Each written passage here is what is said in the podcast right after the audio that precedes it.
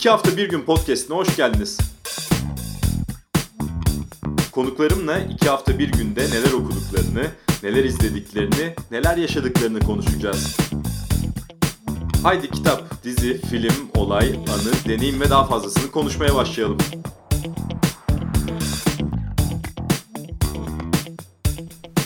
İki hafta bir günün yeni bölümüne hoş geldiniz. Fotoğrafçı Mustafa Seven'le birlikteyiz. Bizi stüdyosunda, ofisinde ağırlıyor. Merhaba abi. Merhaba. Nasılsın, iyi misin? İyi valla. İşte hoş geldin. Hoş bulduk. Ve soğuk bir günde. Evet, soğuk bir İstanbul günde. Bu aralar İstanbul hayli soğuk. Evet ya. Şimdi fotoğrafçının neler okuduğu, neler izlediği, başından neler geçtiği bizi yakından ilgilendiriyor ve merak ediyoruz. Bu sayede... Çok da merak edilecek bir şey yok ama bakalım göreceğiz şimdi ama baştan herkese beklentiyi de düşürmeyelim o kadar yani bence. Çünkü sonuçta şu an bu ofiste, bu stüdyoda çok güzel fotoğraflar var. Bunların ortaya çıkmasında mutlaka ben okuduğun kitapların veya izlediğin filmlerin, dizilerin etkisi olduğunu düşünüyorum. Burada son iki hafta bir günde neler okudun veya izlediğin gibi başlıyoruz ama bunu giderek de genişletiyoruz aslında. Normalde ne izlersin gibi. Şöyle başlayalım isterim. Son 15 günde neler okuma fırsatın oldu? Ya şöyle aslında şu an en son şeyi okuyorum. Sebahattin Ali'nin Kuyucaklı Yusuf. Ne kadar oldu? Bir 10 gün oldu falan başlayalı. Çok merak ediyorum zaten. Şeyini izlemiştim en son tabii de biliyorsun bu tiyatrosunu yaptılar. Alper Saldıran, Tuğba Yüksel. Onu izlemiştim. Oradan ya bir de şöyle bir durum da var. Yani işte bu benim hep okuma serüveni özellikle bu klasik serilerin hep işte lise, üniversite zamanına denk geliyor ama işte sonra artık hayat gailesi bilmem ne falan filan artık bunları ama sonra hatırlamak istiyorsun yeniden. Bir şeyler vesile oluyor. Şimdi en son onu okudum. Bir de tabii şu şey popüler kültür dergilerini çok fazlalıkla takip etmeye çalışıyorum. Özellikle Tuhaf dergiyi takip ediyorum. Orada bir dönemde bir şeyler yaptım. Yeni dönemde yine Şubat itibariyle yine başlayacağım orada da yeniden bir şeyler yapmaya. İşte tabii eski bir foto muhabiri olduğum için eski demeyelim de işte hala amatörde olsa. Ben fotoğrafçı dedim ama hem fotoğrafçı hem foto muhabiri demek daha mı doğru olur? Yani evet foto muhabiri. Ya sonuçta foto muhabiriyim tabii ki ama şu an profesyonel olarak çok sadece freelance olarak bir şeyler yapabiliyorum foto muhabirliği adına. Sonuçta işte ticari işler birazcık daha bu ara biraz baskın tabii. Peki normalde neler okursun? Neleri tercih edersin? Ya daha çok ne fotoğrafçılığa dair kitaplar okumayı tercih eder misin? Ya şöyle onu evet yani takip etmek yani haberdar olmak için evet ama en azından çünkü şu anda Türkçe yayınlarda fotoğraf kitapları genelde hep daha çok amatörlere dönük yayınlar var. Tabii ki ticari kaygılar var burada. Onları da çok suçlamıyorum. Onun dışında tabii ki profesyonellerin de fotoğraf albümleri var. Özellikle yurt dışındaki kaynaklardan işte seyahatlerde gidip kitap evlerinde falan onları böyle değişik kitaplar toplamayı seviyorum. Özellikle tasarım anlamında fotoğraf kitaplarında çünkü böyle yeni bir trend var. Çok enteresan tasarımlar yapıyorlar kitaplar için. Onları toplamak hoşuma gidiyor. Onlara bakıyorum. Yerli kaynaklarda da tabii ne olmuş ne bitmiş onlara bakıyorum fotoğraf kitaplarına. Ama daha çok ben çizgi roman çok seviyorum. Çizgi roman merakım var. Onları topluyorum. Özellikle şu an yeni dönemde biliyorsun Perker, M.K. Perker, Kutlukan Perker. Sahne adı M. O yeni bir yayın evi kurdu. Kara Karga galiba yanılmıyorsam. Kara Karga'nın çok güzel çizgi roman serileri var. Haberdar olmayanlara da böylece öğrenmiş olsun. Çizgi roman meraklıları için. Onları takip etmeye çalışıyorum. Onları çok seviyorum, okuyorum. Şimdi bu konuyu biraz daha konuşalım isterim. Nereden geliyor çizgi roman merakı? Ya ben aslında çok eski yani ilkokuldan beri çizmeye hep çok meraklı oldum. Ve aslında benim asıl hedefim karikatürist olmaktı. Yani hep kendimi çizerek ifade etmeye çalışıyordum. Hatta şöyle anılar var yani böyle işte ilkokulda hatırlarsınız böyle işte kompozisyonlar yazdırmaya çalışırlardı. İşte yaz tatili nasıl geçti, ara yıl tatili nasıl geçti. Giderdim hocaya bir şey yapardım. Hocam ne olur ben hani çizerek anlatayım, yazmayayım çünkü beceremiyorum. Kabul miydi? Yani bazen ediyorlardı, bazen etmiyorlardı. Çoğunlukla etmiyorlardı tabii ki, sonuçta orada yazım gücünü ile ifade etmeni istiyorlar biz kendini. Ve dolayısıyla bütün liseye kadarki bütün serüveni hep çizme üzerine. İşte karikatür kulübü kurdum bir tane lisede. Onun dışında işte var olan Karikatürcüler Derneği'ne üye oldum. Gittim orada bir şeyler yaptım falan filan. Ve dolayısıyla hep çizmeye hep meraklı oldum. Ve karikatürist olmak istedim. İşte Gırgır'da ilk 1991 yılıydı galiba. İlk karikatürüm yayınlandı. Amatör köşede tabii ki yani. Sonra bir tane öğrenci arkadaşlarımızla ortak çıkardığımız Çepeçevre diye bir gazete vardı. Çevreyle işte bu ekolojist gündemi takip eden bir gazeteydi. Onun için işte karikatürler çiziyordum. Sonra Günaydın gazetesinde bir vinyetler yapıyordum. Sonra Top Pop diye bir müzik dergisi vardı. Orada şeyler çiziyordum. İşte yine karikatürler çiziyordum, desenler çiziyordum. Bir de tabii işte benim o müzikle daha fazla haşır neşir olduğum böyle işte tırnak içinde heavy metalci bir dönemim vardı. 20'li yaşların başında. O zaman da fanzinler yapıyorduk. Yani fotokopi, bilmiyorum genç arkadaşlar bilmiyordur fanzinin olduğunu ama işte fotokopiyle kendi ellerimizle doldurup fotokopiyle dergi haline getirdiğimiz ne denir işte yayınlar, o yayınlar için kapaklarını çiziyordum onların. Nasıl mutluluk veriyordu o fanzinler yayınlandığı zaman? Ya bu çok heyecan verici bir süreç. Bütün yani her şeyi elde yapılıyor. İşte atıyorum işte manşet atacağız. İşte ne bileyim Mustafa Seven yazacaksın, sallıyorum, ya da Burak Tatar yazacaksın. İşte bütün dergilerden kese kese B'yi bir yerden, işte U'yu bir yerden, R'yi bir yerden ala ala onları yapıştırıyorsun sayfalara. Emek yoğun bir iş. Full ya, tamamen emek çünkü hani yazıları elle yazıyorsun. Bir dönem bir de şey yapıyorduk işte o bizim yine ilk gençlik yıllarımızda kasetleri yani takip ettiğimiz işte albümleri bulmak çok zordu. Bir tane albüm alıyorduk mesela. O albüm çoğaltılırdı kendi çevremiz içinde ve sonra kartonetini birebir elde kendimiz yapardık. Yani kapağını çizerdik. Bütün şarkı sözlerini tek tek yazardık. Bildiğin kartoneti tamamen elde kendimiz yapıyorduk. Böyle şey bir dönemi. Dolayısıyla evet, çizmek hep hayatımın içindeydi ama sonradan tabii fotoğraf öne geçince yok oldu gitti. Şimdi çizgi roman biraz daha konuşmak istiyorum. Kahramanların var mıydı abi çizgi roman? Ya benim böyle aslında bir hayranlık derecesinde bir şeye ilgim çok yok. Yani bu sadece şey için değil. Yani sadece karikatür anlamında. Evet yani çizgi roman için değil ama yani sinemada da yok. Ne bileyim işte edebiyatta da yok. Böyle ya da oyuncu olarak da yok. Ya şuna hayranım, bayılıyorum, şunu gece gündüz takip ediyorum. Pek öyle şeylerim açıkçası yok. Niye bilmiyorum. Ama belki öyle psikiyatrik bir nedeni de vardır bilmiyorum ama şey ya özellikle yerli şeylerin karikatürleri ve şeylerin yani ne diyeyim çizgi romanları çok ya bu ülkede üretilmiş şeyleri seviyorum ben. Hani onları takip etmeyi, işte müziğe de işte plak biriktiriyordum, işte kaset biriktiriyordum. Özellikle bu topraklarda yapılmış işleri çok toplamayı seviyordum. Ama tabii o 20'li yaşlarda birazcık da yabancı hayranlığı da vardı. Özellikle işte o rock müziğe böyle heves ettiğimiz dönemlerde.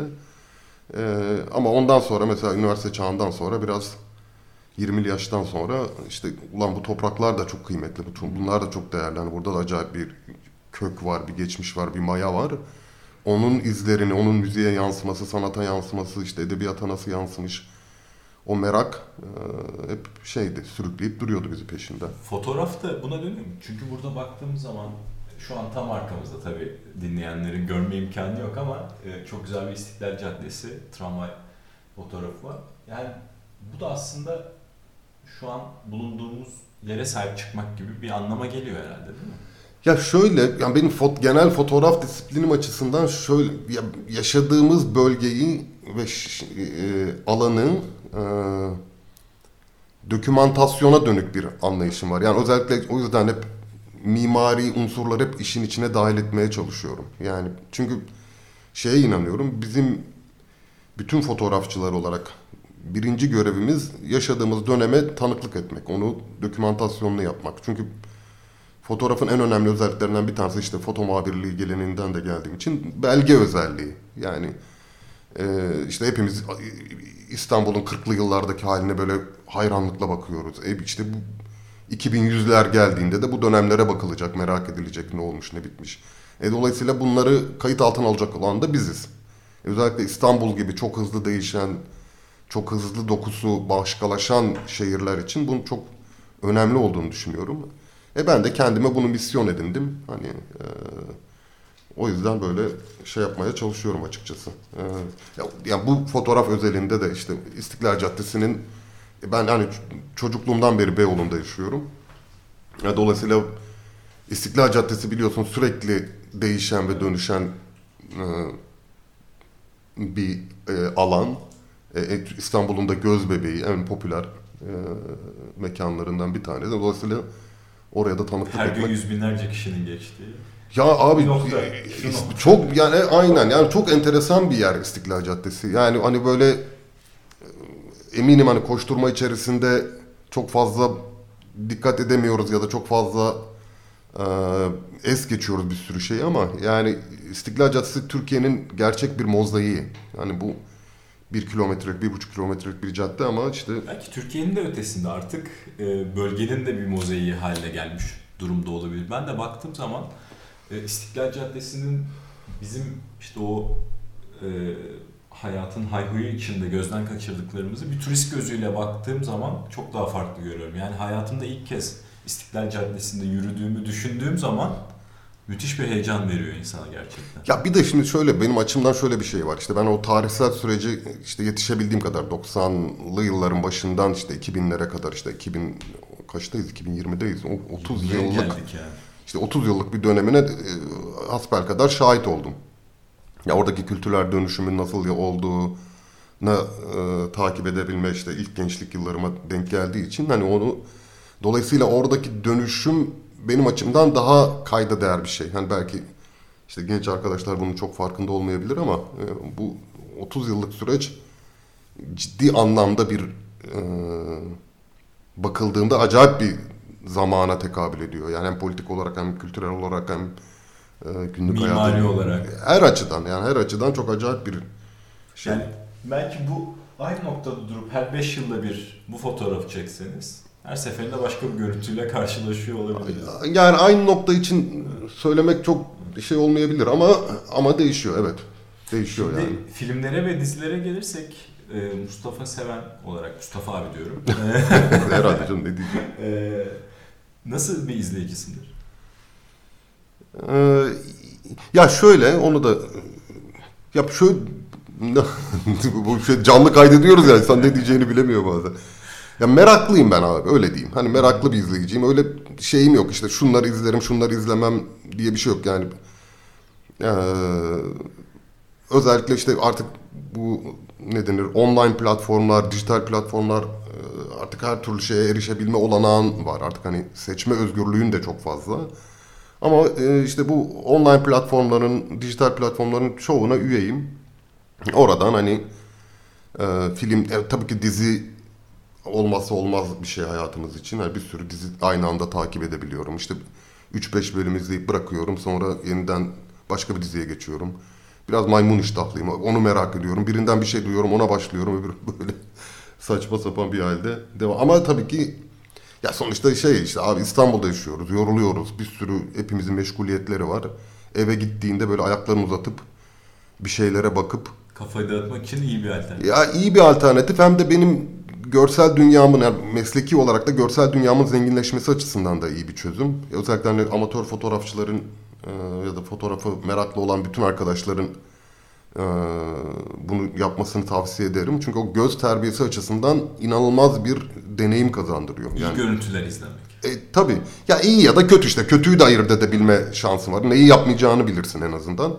Ama iyi de kopyalayabilme, taklit edebilme, işte onu başkalaştırabilme şansı veriyor. Bu özellikle artık çünkü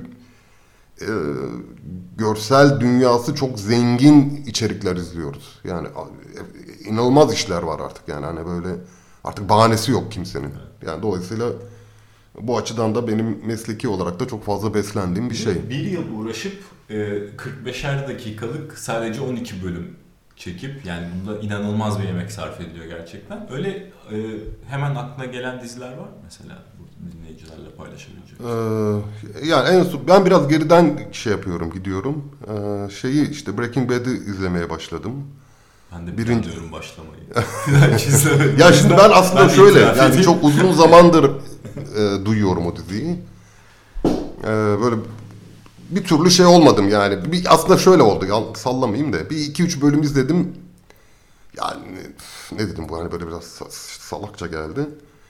Sonra işte arkadaşlarıma anlattım ya böyle böyle falan. Ya oğlum dediler, saçmalama hani, evet ilk birkaç bölüm şey. Biraz ısrar etmek. Evet, biraz sabırlı davranman lazım. Evet, o şans verdim ve evet şimdi fazlasıyla seviyorum. İzliyorum, izlemeye devam ediyorum. Onun dışında işte tabii şey, onu bitirdim. Game of Thrones mu?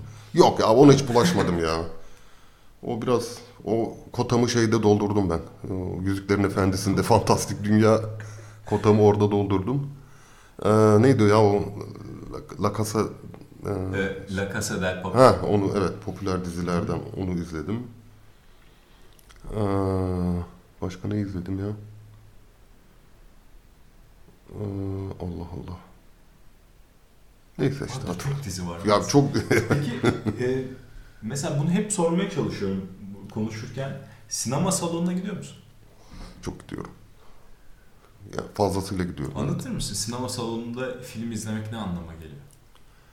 Ya şöyle bir şey tabii, artık hani dedim ya, içeriklere ulaşmak artık çok kolay. Evet, ama onun şöyle bir benim için karşılığı var. Hani şey gibi, işte artık kitap bitti, gazeteler bitti gibi bir söylemin devamı sinema salonunda aslında şu anda.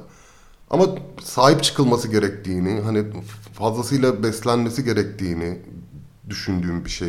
Bu yani de en azından bu anlamıyla bile desteklenmesi gerektiğini düşünüyorum. Bir de tabii ki yani bir içeriği çıktığı anda, bir filmi çıktığı anda görmek kendi o kültürel dünyamızın zenginleşmesi açısından. Evet tamam, bekle sen 2-3 ay sonra muhakkak bir yerde denk gelip izleyeceksin. Ama o anda hani izleyip fikir sahibi olmak bence şey önemli olduğunu düşünüyorum. İşte en son dün şeye gittik eşimle beraber. Bu Cem Yılmaz'ın Kara Komik Filmler serisinin ikincisine gittik. Yani önemli ya. Özellikle yerli bir şeyin izlenmesi gerektiğini düşünüyorum. Bu ciddi bir emek var burada. Yani adamlar hani para yatırıyorlar, ciddi bir emek veriyorlar. Senin için bir şeyler üretmeye çalışıyorlar. Gidip ona da bir zahmet görmek iyi bir şey bence. Nasıl buldun? Valla ben çok beğendim. Yani çok fazla, özellikle ilk seri için bir sürü laf duymuştum negatif. Ama hiç, şimdi mesela daha fazla heyecanlandım. İlkini izleyemedim. Şey, seyahatteydim sürekli. Denk gelip gidemedim. Şu anda mesela aşırı derecede merak ediyorum ilkinin nasıl olduğunu. Özellikle bu ikinci seride de ilk film efsaneydi bence. Yani çok, hem mizah, kara mizah yönü çok güçlüydü. Görüntüler zaten çok iyi. Bence oldukça iyiydi abi. Geçen gün bir arkadaşımla konuşuyorduk bu evde film izleme meselesini. O da Netflix'teki Irishman üzerinden, sonuçta 3 saat 15 dakika. Mesela Irishman. Şimdi evde kesintisiz onu izlemek pek mümkün olmuyor. Ama bir sinema salonuna gittiğinizde oranın da size tabii atmosferi dikte ettiği bir şey de var. Sonuçta ara 5 dakikalık bir ara diyor. O 5 dakikadan sonra başlamak lazım. O açıdan da bence izlemeyi güzelleştiren, ki ben Irishman'i iki farklı gün izledim. İkiye bölüp. Ona rağmen çok büyük keyif aldım. Ben mesela inanılmaz beğendim yani. Ben de çok beğendim. Yani. Ha, zaten kadro evet, efsane yani, ama bir de ya ben birazcık şey seviyorum herhalde, böyle işte aksiyon kotamızı doldurduk, birazcık daha böyle diyalog ağırlıklı, işte tek mekan ya da birkaç mekanda devam eden. Mesela şeyi izledik en son eşimle yine beraber, Parazit, bu Kore filmi. Ona da mesela bayıldım yani, bence hani onda, gerçi onda çok negatif yorum duymadım ama bence çok iyi bir filmdi yani. Şimdi, bir de tabii şimdi ben sözünü veriyorum. Projeksiyon merakı var bende. Yani evde de bir sinema atmosferi tabii çok. Ama onu biraz bize anlatır mısın, nasıl bir atmosfer? Ya şöyle, tabii ki işte bir 3 metrelik bir perde kurdum eve. Devasa, bir de söylemesi ayıptır. İyi bir ses sistemi ve iyi bir projeksiyon cihazına sahibim. 4K görüntü verebilen. Bilmiyorum, marka söyleyebiliyordum. Burada her şeyi söyleyebiliyoruz. Tamam neyse. O zaman ViewSonic böyle 4K bir projeksiyon satın aldım.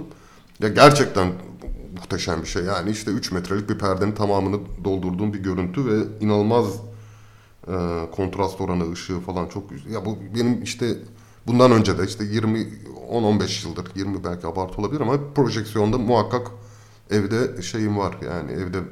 Evde de bir sinema salonu atmosferi var aslında. Yani o şey, görüntüyü içine dahil olmak, küçük ekran tabii ki şey izlenir, izlenmez demiyorum ama yani o büyük olarak görmek, yani işte o herhalde mesleki bir şey galiba. Hani onun için detaylarını görebilmek, onun içine dahil olabilmek, o planları, ışığı nasıl aydınlatmayı görebilmek falan benim için etkileyici geliyor. O yüzden seviyorum yani evde de. Bir önceki bölümde hatta kulakları çınlasın, Melikşah Altuntaş'tı. Sinema eleştirmeni olarak kabul etmese de kendi sinemayla çok yakından ilgilenen biri diyeyim. O da şunu söylemişti, televizyonda izlerken, bir arkadaşımın evinde izliyorsam o görüntünün ayarının bile düzgün yapılmaması, o renklerin yanlış yansıması bile beni rahatsız ediyor demişti. Tabii.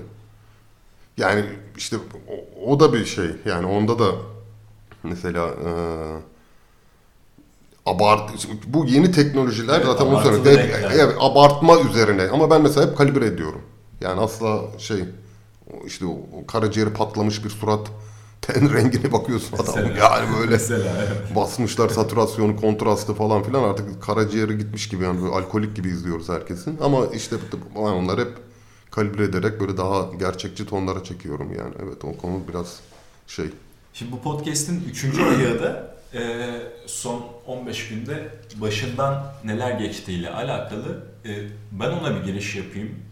İstersen sen oradan devam et. Melis Alpan'la son projeniz çok da değerli bir proje. Eyvallah. Yani oradan başlayalım istersen. Hem de dinleyicilerin de haberi olsun. Evet, süper olur vallahi. Biliyordur ama bilmeyenlerin de haberi olsun bence. Çok bence değerli bir proje. Şeyi yaptık en son işte Melis'le geçen Nisan ayında sanıyorum başladık ve Ağustos ayında bitirdik. Ben istersem diye bir kitap yaptık. Bu aynı zamanda bir... sergi serisi. Bütün yıl boyunca ilk sergiyi Taksim Meydanı'nda Cumhuriyet Galerisi'nde yaptık. Ondan sonra şimdi bütün Türkiye'yi gezeceği bir programı var bir yıl boyunca. Bu kitap Türkiye'nin dört bir yanında her türlü engele, dezavantaja rağmen kendi bulundukları alanda varlık gösteren, yani oraya başarı demek çok istemiyoruz ama hani varlık göstermiş demek daha doğru geliyor bize. Varlık göstermiş kız çocuklarımızın hikayelerini anlattığımız bir kitap. 21 ya da 22 tam şu an sayı hatırlamıyorum. Ulan bu sayılarla hep bir şey. Sayılarla, isimlerle hep bir şeyim var benim. 20'nin üzerinde. Yuvarlayalım evet. 20'nin üzerinde kız çocuğunun hikayesini anlatıyor. Buradaki şeyimiz tabii ki Aydın Doğan Vakfı sağ olsun. Bize destek oldu ve projeyi hayata geçirmemize vesile oldular. Onlarla beraber çalıştık.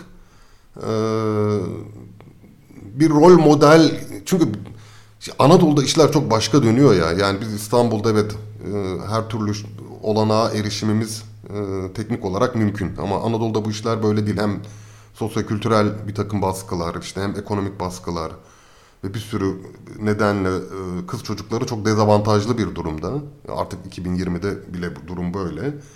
Ve dolayısıyla bu kız çocuklarımızın özelinde diğer çocuklarımıza onların da yapabileceğini gösterdiğimiz. Çünkü aynı pozisyonda, aynı sosyal, kültürel, ekonomik, sosyal çevrenin çocukları bunlar. Onların içinden sıyrılıp gerçekten işte hem felsefe, sanat alanında hem sporda hem edebiyatta... başarılı fizikte, başarılı olmuş kız çocuklarının hikayeleri. Dolayısıyla onlara diyoruz ki bakın hani onlar da aynı sosyal çevreden, siz de aynı sosyal çevredesiniz. Dolayısıyla siz de yapabilirsiniz bunları.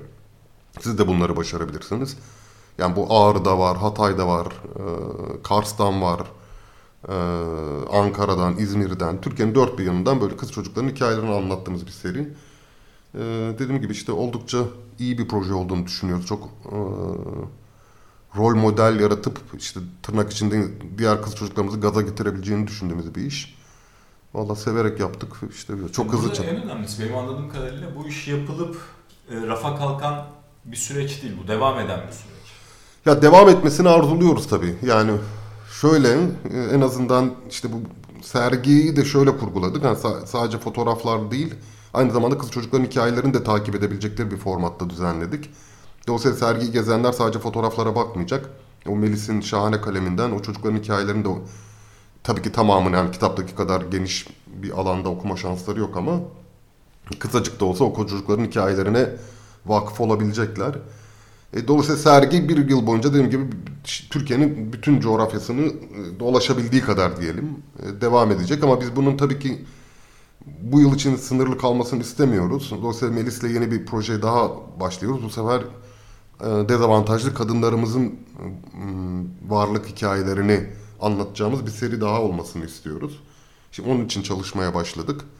İnşallah eğer bir aksilik olmazsa işte Mart-Nisan gibi de onun çekimlerine başlayacağız. İşte Melis'le yine röportajlar yapmaya devam edeceğiz.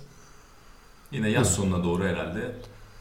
İşte yine 7-8 aylık bir süreç içinde bitirmeyi şey yapıyoruz, düşünüyoruz. Bakalım. Son olarak da belki bizle ve dinleyenlerle son zamanlarda başından geçen ilginç veya güzel bir anı, deneyim ne anlatmak istersin?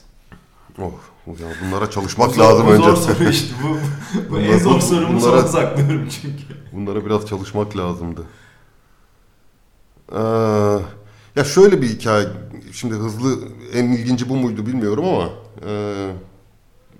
2 ay önce İrlanda'ya gittim eşimle beraber. İşte orada dolanıyoruz tabii ki her Türk gibi AVM'lerde alışveriş alanlarında alışveriş ediyoruz. Bir tane siyahi bir arkadaş geldi eşimin yanına.